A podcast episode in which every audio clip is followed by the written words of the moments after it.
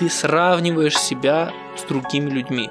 Сознательно, бессознательно, так, о, это мой одноклассник, блин, у него уже квартира, а это, это уже замуж вышла, у этого уже дети, этот там поехал куда-то отдыхать, блин, а что я делаю вообще? Не делай меньше, чем нужно, но и больше, чем следовало.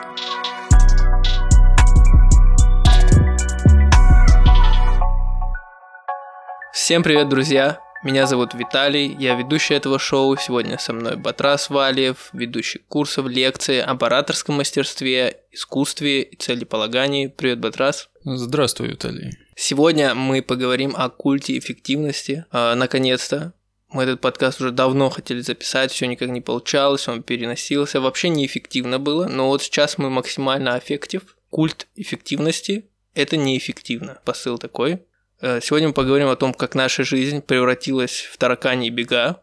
Э, быстрее, сильнее, 25 на 8. Ты должен быть супер эффектив, супер продуктив, успешным, должен везде это транслировать. Сегодня мы поговорим о том, как это произошло, что с этим делать, э, и как не сойти в этом всем с ума, не выгореть и не уйти в депрессию. Как тебе, Батрас? культ эффективности имеет место быть. Очень многие люди стараются максимально с пользой использовать каждую секунду своего времени и думают о том, что я посмотрел фильм полтора часа впустую убитый, или я полежал, ничего не делал, еще 10 минут, 10 минут в помойку и так далее. Но также немаловажно оставаться наедине с самим собой или давать себе время на отдых. Это, например, иллюстрирует один из диалогов физика Эрнеста Резерфорда с его учеником. Эрнест Резерфорд э, застал вечером или ночью своего ученика за работой. И был примерно следующий диалог. Что вы делаете здесь в такое время?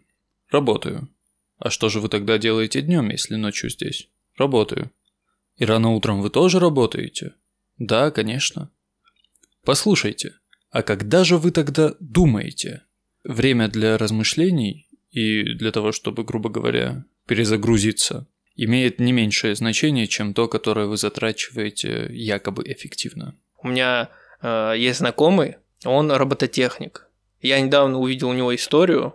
Челлендж. Работаю 24 часа без остановки. 24 часа он там в какой-то лаборатории своей робототехнической, он там работает. Вот следующая история 6 часов, он проработал 6 часов, следующая история 13, он 13 проработал, все, дальше я не знаю, что с ним произошло. Истории вроде больше не было. Больше ты с ним не видел. Я больше не видел его историю, я не знаю, может он прошел через этот челлендж, может нет. Ну вот зачем так делать? Непонятно. Наверное, очень многие современные люди, особенно среди тех, кто хочет чего-либо добиться, проходили этап того, что нужно работать по максимуму, нужно очень много времени, очень много усилий затрачивать на то, чего ты на самом деле хочешь или чего ты хочешь добиться. В самом деле, нужно затрачивать большое количество времени и усилий на достижение своих целей. Этого никто не отрицает. Но проблема в том, насколько бесперебойной должна быть эта работа. Потому что я лично тоже пробовал работать много часов подряд. В какой-то момент однотипная деятельность попросту начинает на тебя давить. Она начинает тебе наскучивать. Ладно, ты можешь 5-7 часов пробыть, что-то делать, носиться по городу по каким-то вопросам.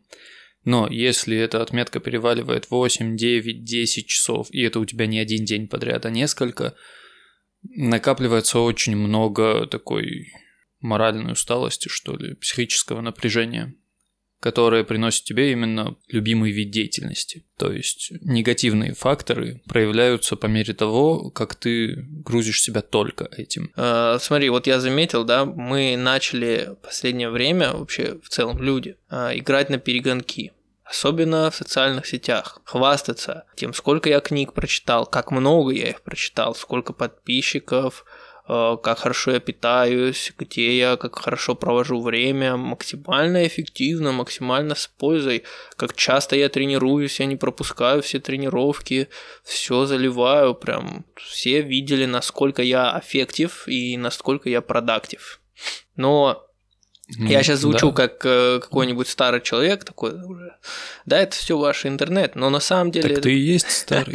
Но на самом деле это так и есть. Потому что наши отцы, наши бабушки, дедушки, они себя редко сравнивают с э, другими людьми.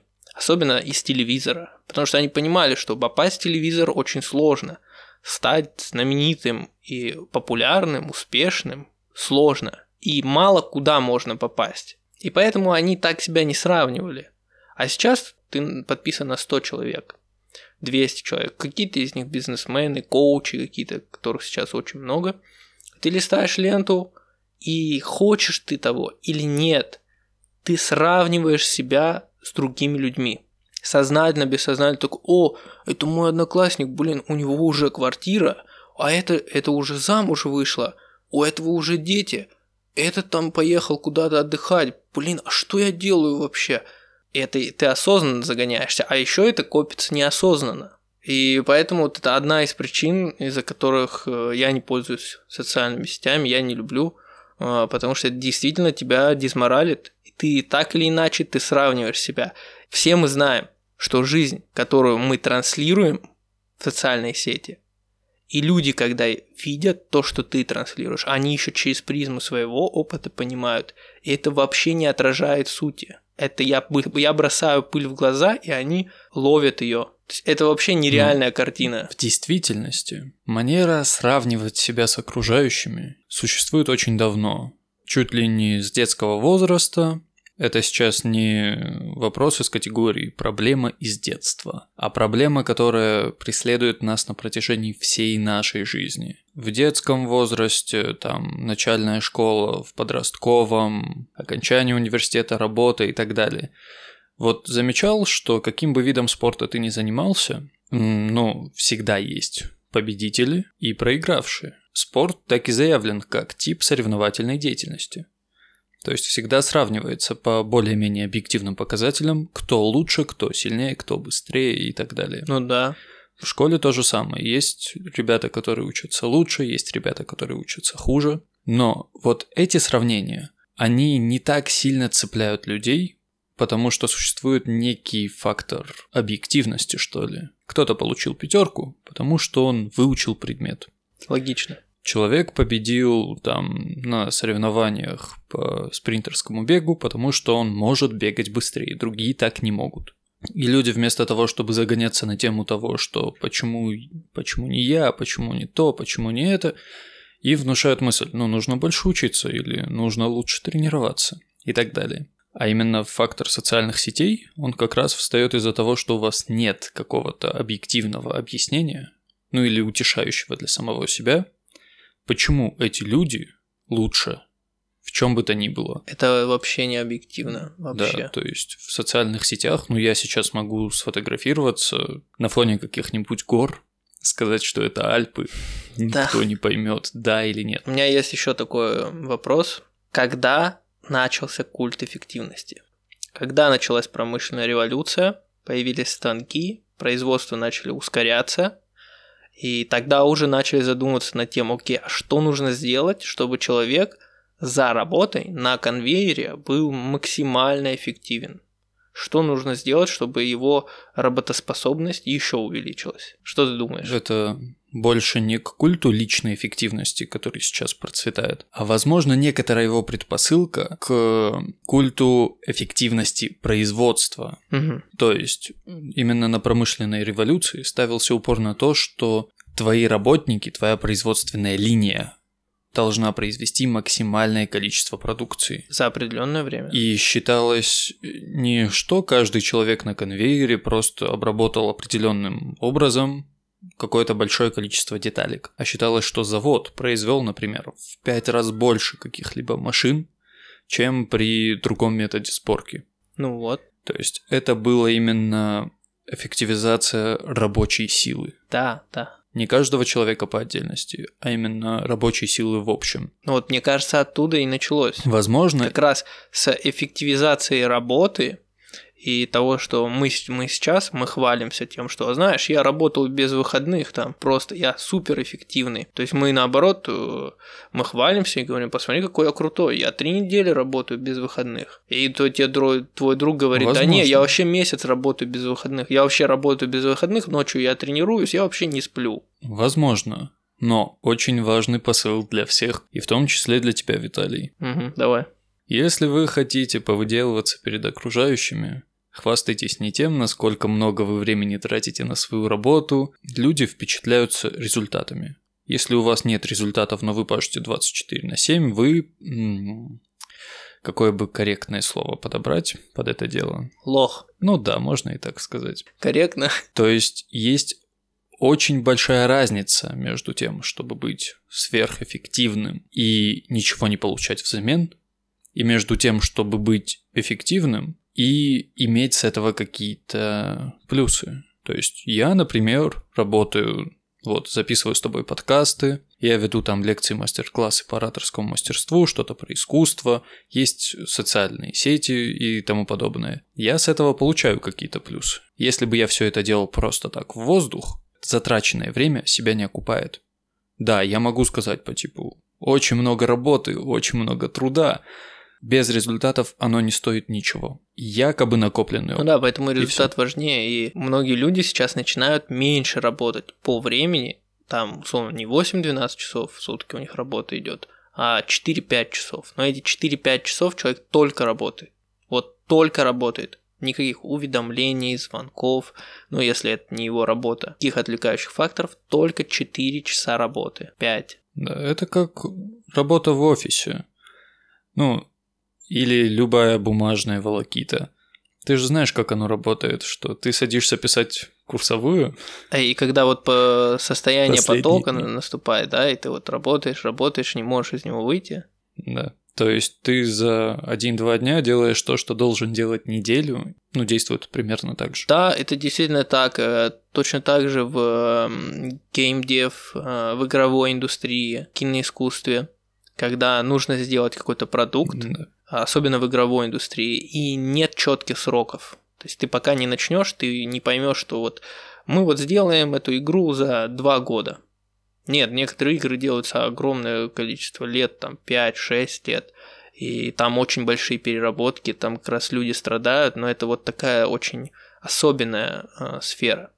Но я хотел тебе сказать э, про другое. Вот смотри, недавно, когда был локдаун, начался от ковида, 2020 год, по идее, все должно было встать на паузу. Да. И после этого люди должны были, ну, снизиться. Но появилось огромное количество разных курсов, угу. марафонов, тренингов про эффективность, про удаленку. И вот в этот момент все чокнулись на эффективности. Ты смотришь вокруг и думаешь, ага, это я один такой неудачник получается. Вот, а все, все такие марафоны, тренинги, курсы. Не было такого? Ты не заметил это? На самом деле я заметил. Инфо-цыгане все захватили интернет, вот э, понапродавали все эти курсы. Был такой момент с этими курсами, что очень многие люди их прошли, очень многие люди их купили и тому подобное, но они не получили с этого вообще никакой отдачи. По-моему, люди проходили это просто из-за того, что хотели занять себя. Слушай, занятия чем-нибудь, и был страх, то есть непонимание, а что будет дальше. Возможно, удаленка да, и, чем останется. больше ты умеешь, тем... Да. Кстати, вот с культом эффективности это не так называется в этих странах. Япония и Китай. Это вот самые помешанные на подобных вещах люди. Про японцев мы уже говорили, что у них уже очень много работают. Ну, у них есть вот эта философия mm. кайдзен, о которой мы поговорим. Да, да. Но у китайцев, оказывается, тоже есть такой момент. Они попросту не дают себе опомниться, грубо говоря, от какого-то вида деятельности. Ну, ты заметил, сейчас все в Китае производится.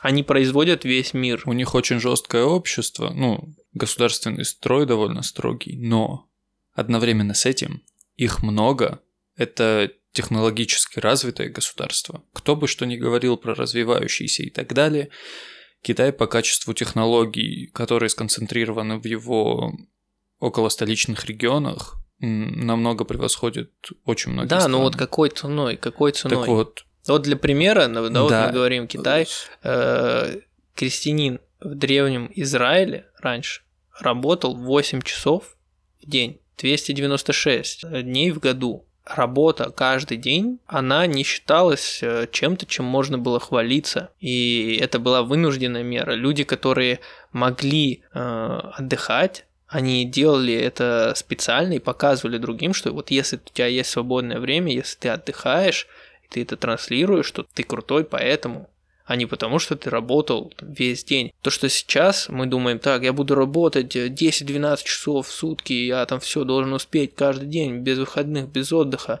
Это слабаки только отдыхают, я, я не буду отдыхать, я э, добьюсь того, этого, вот это американская мечта. То есть я, я буду самоотвержен, все, я буду дисциплинирован максимально, и все. И это стопроцентная гарантия, что я там стану знаменитым, супер успешным. Раньше так не работало. Люди так не думали, и раньше это не было инструментом. Но ты крестьянин, ты будешь работать всю свою жизнь, все. раньше это была еще и специфика социального строя. Было дворянство, которое априори выше, чем крестьяне, и крестьяне должны своему господину.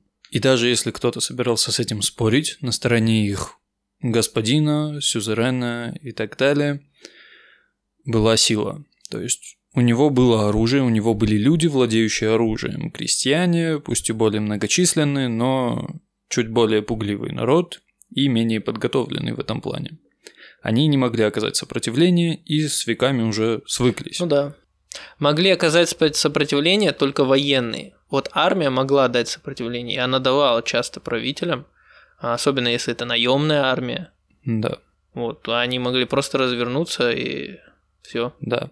Но сейчас в большинстве стран существует очень гибкая система социальных лифтов. То есть человек может стать почти кем угодно, если приложит свои усилия и знания в определенную сферу, к определенной сфере. То есть ты можешь 10 лет изучать медицину и стать врачом, независимо от того, кем были твои родители, родственники, друзья, товарищи и так далее. Раньше такого не было.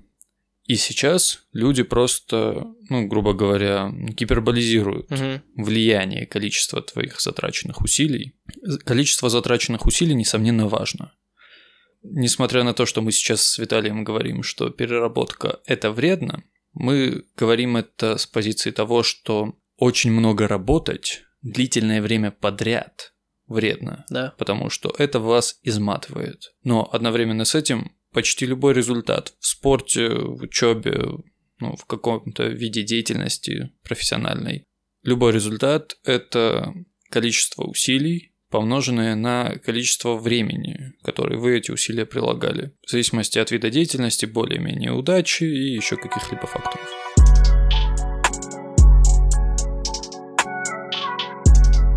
Да, кстати, вот мне когда говорят, типа, а когда ты отдыхаешь, у тебя есть там выходные какие-то, я говорю, что нет, у меня нет выходных, но по факту у меня как бы и нет выходных. Я стараюсь всю нагрузку распределять. То есть я каждый день делаю чуть-чуть, я чуть-чуть работаю, я чуть-чуть отдыхаю. В какие-то дни я могу больше отдыхать, и в какие-то дни могу больше работать, но это зависит от моего состояния. Но нет такого, что вот 5 дней мы пашем, два дня отрываемся, отдыхаем, и потом пять дней снова пашем. Нам с тобой, как непьющим людям, этот формат еще попроще, чем тем, кто обязан выделять себе пару дней в неделю, если их отдых неизменно сопровожден с алкоголем. Один день пить, другой день отходить. Не-не-не, надо отдохнуть. После этого нужен еще отдых для отдыха, чтобы отдохнуть от отдыха Да. и потом начать работать. Кстати, античные философы, такие как Платон, Аристотель, они полагали, что труд отнимает у человека время, которое он мог бы потратить на более важные вещи, такие как обсуждение идей, обсуждение различных идей, Да, Аристотель И тоже. это то, о чем ты говорил в начале, про то, что когда же вы думаете, век захвата нашего внимания приложениями, социальными сетями, а, VR штуками, нам кажется, что если я сижу Да. без дела, без телефона, я не слушаю музыку, я не слушаю подкаст, я не смотрю ничего, я просто сижу, вот просто в пространстве и времени нахожусь, в комнате, на природе, еще где-то, э, лавочке, где-то в парке, просто, просто без ничего. Это значит, я плохо провожу время, я лентяничаю, я бездельник, и я этого делать не должен. Нет. Не обязательно плохо. Это очень важно. И какое-то время вы напрягаетесь, вы работаете, активная какая-то деятельность, и должна быть прослойка между этим всем, когда вы ничего не делаете, вы не сидите в телефоне, вы даже книгу не читаете, вы про- просто 10-20 минут, 30 минут, вы просто ничего не делаете. Вы думаете, у вас появляются разные мысли, какие-то укладываются в голове. Это как сон часть своей жизни бодрствуете, часть спите. То же самое и здесь. Мы часть активно работаем, а часть мы ничего не делаем, вообще ничего. Да. В этом и суть, что мы не просто не работаем, не сильно нагружаемся, ли, лежу, телек смотрю. Не-не-не, ничего не делаешь. Очень многие люди попросту боятся оставаться наедине с самим собой. Потому что если ты привык все время что-то делать, все время что-то анализировать. Наедине с самим собой тоже можно анализировать. Люди просто привыкают к непрерывному потоку информации, который сопровождает их 24 на 7. Кроме того, времени пока они спят. То есть это либо вливается в них извне при помощи телефона, каких-то других людей и так далее, либо люди его умышленно ищут. Какие-то видосы на ютубе, книги, там развлекательные передачки и так далее. Да. Вне зависимости от того, насколько информация полезна, она в современном мире вливается в нас непрерывно. А когда ты находишься наедине с самим собой, твое сознание вынуждено генерировать информацию самому себе. Да. То есть ты идешь по парку, и на тебя со всех сторон не кричат «послушай, как поют птички», и ты концентрируешь на этом внимание. Тебе не говорят «посмотри на реку», там поговори с кем-нибудь, познакомься с человеком абсолютно случайным. В тебя не вливается информация, которая дает какие-то поведенческие инструкции. Для многих людей это очень непривычно. Поэтому, если человек, не привыкший к тому, чтобы бывать в тишине, придет в парк, сядет на скамейку, у него с собой нет ни телефона, ничего, может книжка какая-нибудь. Скорее всего, минут через пять он встанет и пойдет дальше. У меня есть, кстати, у меня есть по этому поводу э, теория заговора про культ потребления, о котором мы говорили в подкасте про гедонизм. Вы можете его послушать. И культ эффективности. Культ эффективности нужен, чтобы люди покупали и потребляли, а корпорации на этом зарабатывали. Ты хочешь сказать, что культ эффективности существует для того, чтобы люди имели возможность приобрести больше благ для удовлетворения своих гедонистических потребностей? Да, да. Так как э, сейчас мы в обществе потребления, и нам активно рекламируются, продвигаются товары, услуги, которые на самом деле нам не нужны, но ты вот ты должен это купить. Это не просто вещь, как я уже говорил том подкасте. Вот ты ее купишь, и вообще твоя жизнь изменится, все изменится. Люди на тебя по-другому будут смотреть. Вообще отношение к тебе на работе поменяется у твоего начальника. То есть тебе продают прям жизнь, но ты должен быть эффективным. Mm-hmm. Ты не смотрел бойцовский клуб, я тебе говорю, посмотри бойцовский клуб. Потому что там главный герой, он работает на работе, и что он делает? Он озабочен тем, как обставить свою квартиру, что купить, какую посуду, там круглые, квадратные тарелки, какого цвета должен быть пуфик, и еще что-то, еще что-то. Потом у него бах, квартира вся сгорает. И я говорю про это, про то, что сейчас э, такое время э, захвата нашего внимания. Вот э, ты видел э, недавно Apple э, выпустили а, кстати. Apple Vision Pro была презентация. Это такая штука, VR-очки, да, ты надеваешь, и все, и ты типа в VR-пространстве. Это просто такой захват внимания. Там история в чем? Ты типа надеваешь очки, и у тебя несколько экранов. Так ты и в жизни можешь также сидеть, купи несколько экранов, и у тебя будет несколько экранов. Просто там переходит то, что ты постоянно находишься, как, как они говорят, типа stay connected ты постоянно на связи, то есть люди как будто со- такое сообщество собирается, вот как в социальных сетях, как будто вы вместе, как будто вы друг за другом наблюдаете, но на самом деле это не так. И можно продавать рекламу, можно увеличивать ретеншн, это такой специальный показатель. Вот чем он выше у того или иного приложения, продукта, тем дороже стоит реклама в этом продукте, которую можно показывать пользователям. И вот эта вот вся история с культом потребления и с культом эффективности и захватом внимания, чтобы ты постоянно можно было тебе в любой момент показать рекламу. И вот это приводит к тому, что ты вот 24 на 7 я должен быть вот эффективным. Кстати, твое упоминание бойцовского клуба и вот про обстановку квартиры напомнило мне об одном очень интересном сравнении. Кстати, людям, которые пытаются быть максимально эффективными, это очень актуально. Если вы хотите достигать каких-то своих целей в спорте, в бизнесе, где бы то ни было, неважно сколько времени вы тратите на какую-то деятельность, если она не решает вашу проблему. Да. То есть ты можешь 10 часов в сутки убивать на что-либо, но если оно не является тем, что нужно для того, чтобы достичь результата, ты не достигнешь результата. Вы, например, хотите написать курсовую, да? Угу. Я лично знаком с очень многими людьми, которые такие, я пишу курсовую уже третий день, а посмотри, как он пишет курсовую. Человек садится, печатает три строчки, ой, отвлекся на телефон, ой, решил попить чайку. Видео на YouTube. Там, надо сходить в магазин, надо поболтать с соседом и так далее. То есть человек как бы занимается тем, что ему нужно для достижения результата, но очень много от этого отвлекается на всякие побочные вещи. И чем больше этих побочных вещей, тем сильнее результат отсрочен, либо тем хуже его качество. Да. И видел вот это, когда человек берет баночку, насыпает в нее крупных э, камней или мячиков, потом такой, эта банка полная. Да, да. Да, банка полная, они доверху. Насыпает туда камешков помельче, растряс, они туда поместились, потому что в пазы между крупными. Такой, она все еще полная, да, потом насыпает туда песочку, она все еще полная, да, потом наливает туда еще 0,5 водички или чего там, пива. И каждый раз банка полная.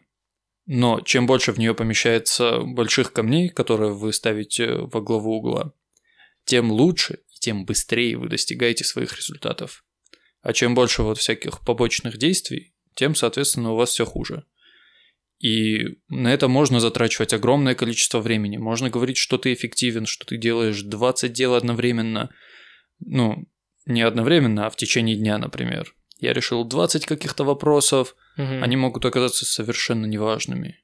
Или не привести вас совершенно ни к чему, потому что вы ни на одном из них не поставили галочку, что оно важное, и что я уделю этому дополнительное внимание, чтобы это стало вот этим крупным камешком в банке.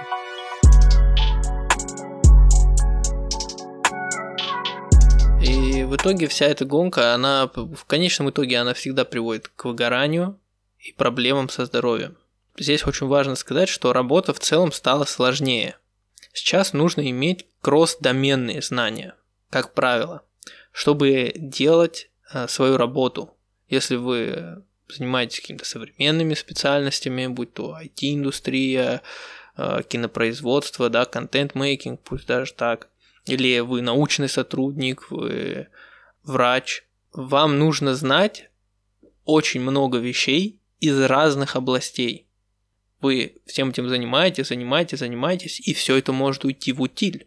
Несмотря на то, что очень многие люди, с которыми я работаю, имеют очень низкий уровень знаний в разных сферах или вообще его не имеют, угу. ну, не интересовались, например, никогда. Средний уровень образованности у людей на данный момент – колоссально превосходит то, что было лет сто, например, назад. Крестьяне, которые пахали землю, мало кто мог написать собственное имя. По сравнению с современными людьми, которые не просто могут имя написать, они знают дифференциальное, интегральное исчисление, многие люди разбираются в физике, астрономии, литературе, физике, статистике. Что? Ну ладно, кто? Кто? Из э, твоих знакомых? Ну, сколько человек из твоих? Ну, знакомых? ты знаешь. Ну. Я и ты. Ну вот. Минимум двое. Э, ты замечал, что родители часто из-за своей нереализованности или желания вот дать своему ребенку все, чтобы у него все было, все, они отдают ребенка там на 5 кружков, 7 секций, когда ребенок начинает взрослеть, а они идут там к психотерапевтам, Здесь начинает играть роль такой момент, что вроде бы не такой уж и огромный разрыв между возрастом наших родителей и нами, но они все равно жили в другое время, совершенно другое. То есть у меня родители, например, застали и СССР, и 90-е, и вот сейчас. Не, я про современных родителей, молодых. Э, люди, которые сейчас становятся родителями, ну, скажем, 30-летний дядя, его стартовые изначальные возможности, когда он был ребенком, с детьми современными, различаются очень сильно. И эти люди попросту не всегда могут здраво оценить, исходя из собственного опыта, а большая часть оценки окружающей среды у нас как раз происходит из собственного опыта, который мы приобрели тем или иным образом.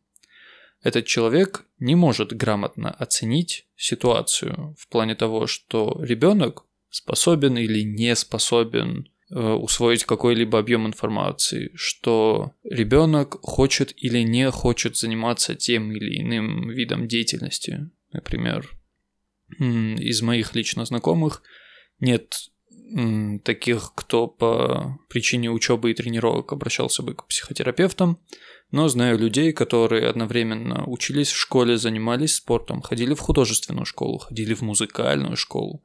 Каким-то образом все это совмещали, и у ребенка остается очень мало свободного времени на то, чтобы познавать мир самостоятельно, а не из приобретенного опыта или знаний и навыков, которые в него бесконечно вколачивают на протяжении скольких-то лет ну, старшее поколение, у них это время в детском возрасте было, но они не воспринимают его как какое-то полезно проведенное. Ну, типа, гулял на улице, общался с товарищами и так далее и тому подобное. И человек не считает, что это время он проводил с той или иной пользой. Интересно, это у меня тут стукало что-то или у тебя? Оставим стол. Ладно. Стол.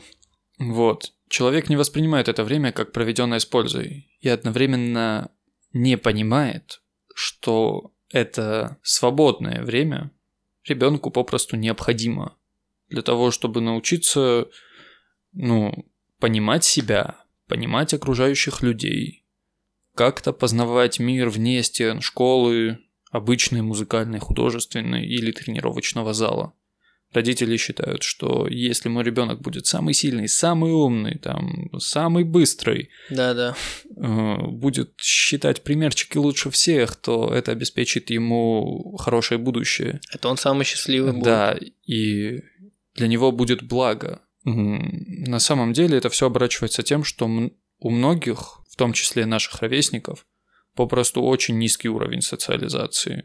То есть я знаю крутого программиста, который почти не умел общаться с людьми на первых курсах своего университета. Говорить не потому мог. что у него было мало этого опыта. Не, говорить мог, просто не мог влиться в компанию. Мгм. По той простой причине, что у него было мало опыта социального взаимодействия. Очень много времени уделять чему-то полезному.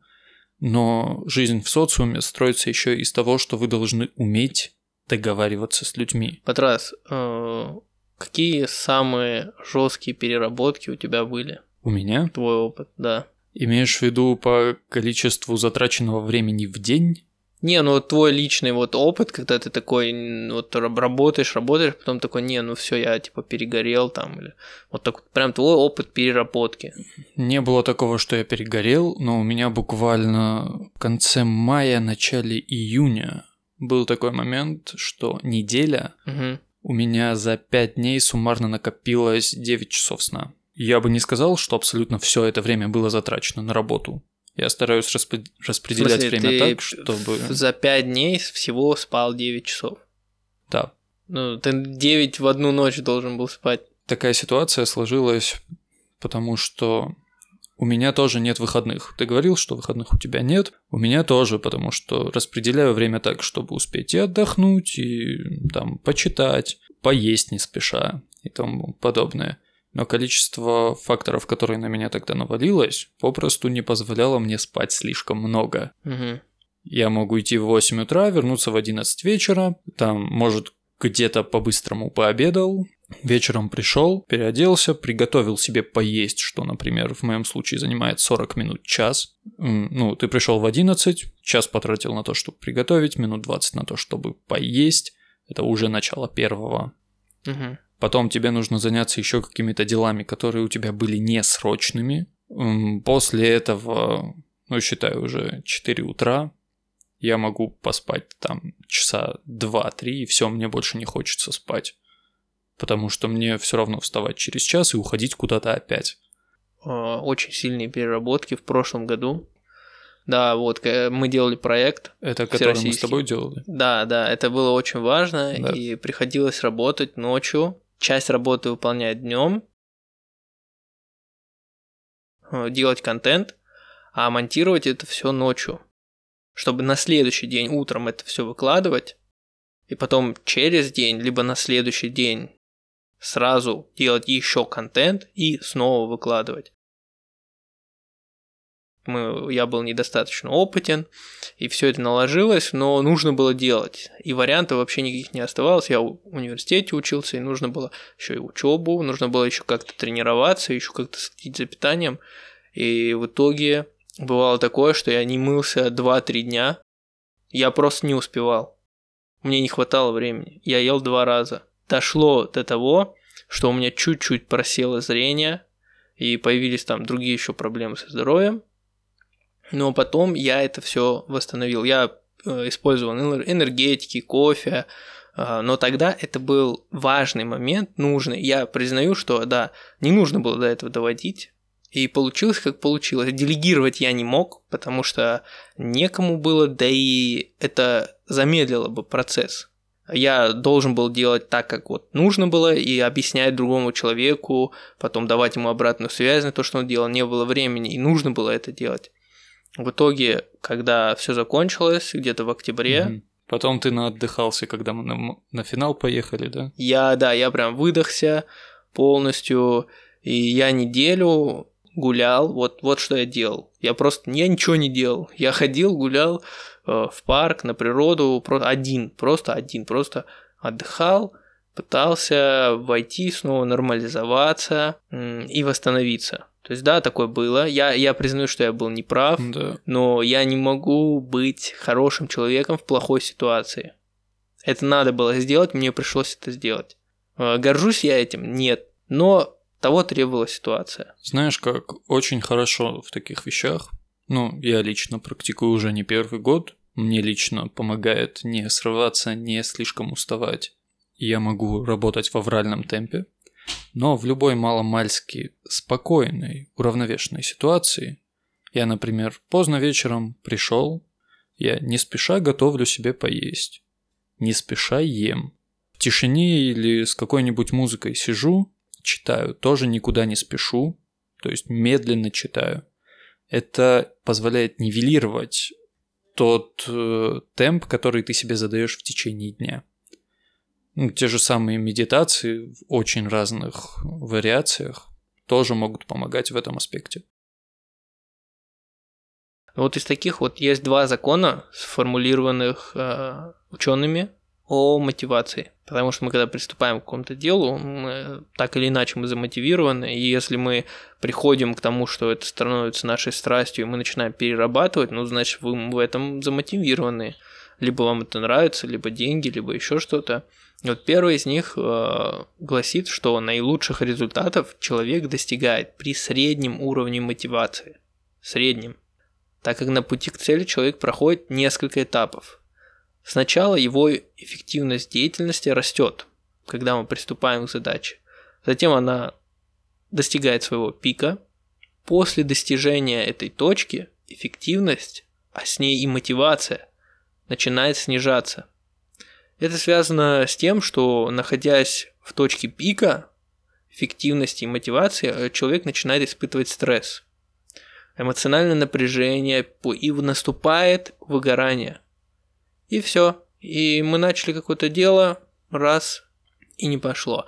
А второй закон, э, он говорит о том, что в зависимости от степени сложности задачи, которую вы решаете, кривая уровня мотивации, она будет смещаться. Она будет смещаться влево, допустим, если задача сложная, а вправо, если легкая. От того, насколько сложная задача, зависит, как вы будете ее выполнять. Это объясняется тем, что если задача очень легкая, ее не так интересно выполнять. Но она становится рутинной.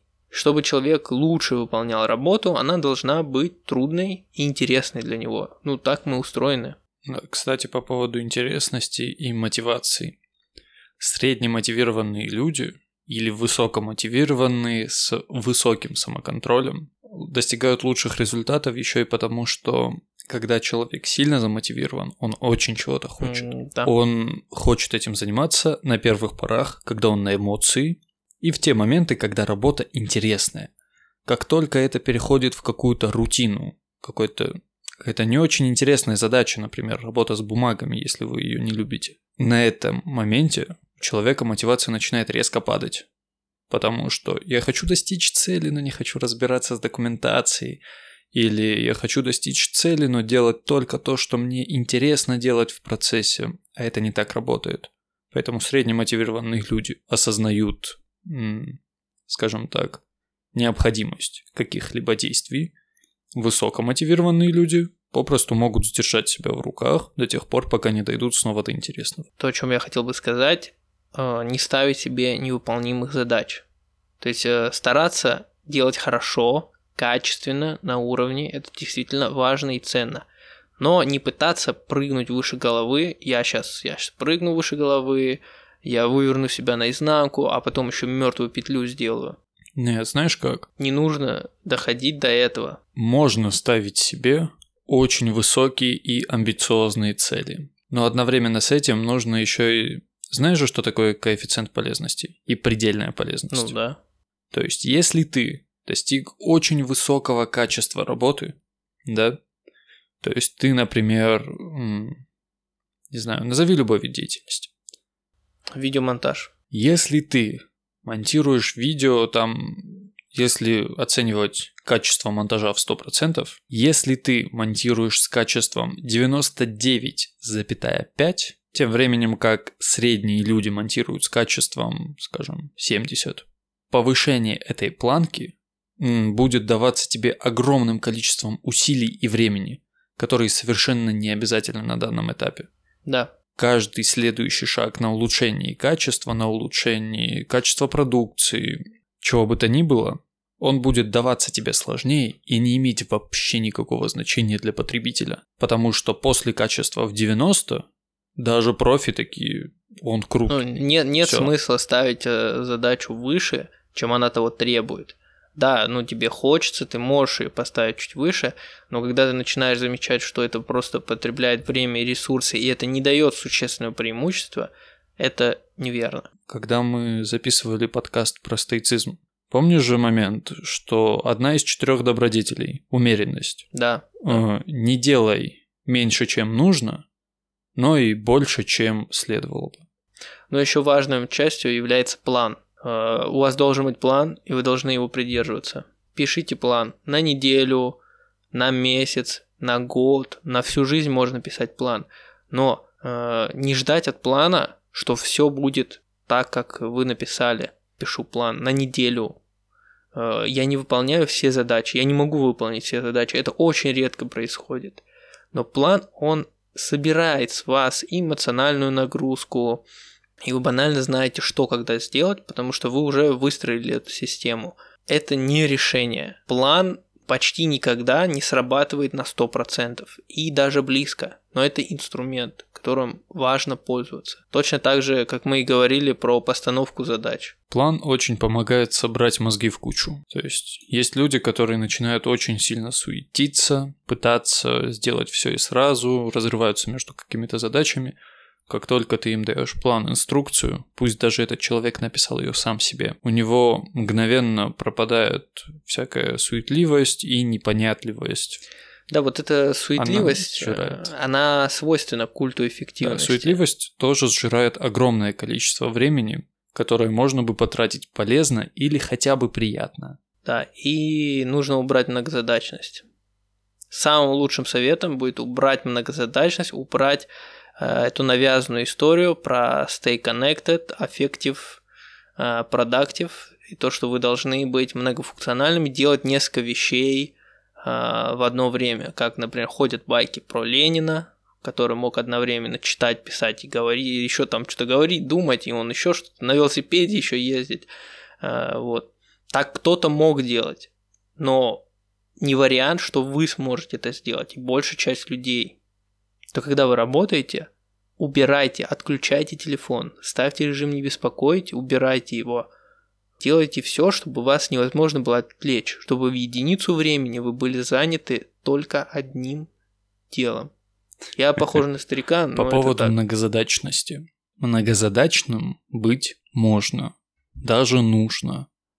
Это как швейцарский нож. Ну или мультитул, называйте как хотите. Ты швейцарским ножом же не пользуешься одновременно всеми его инструментами? Не, не одновременно.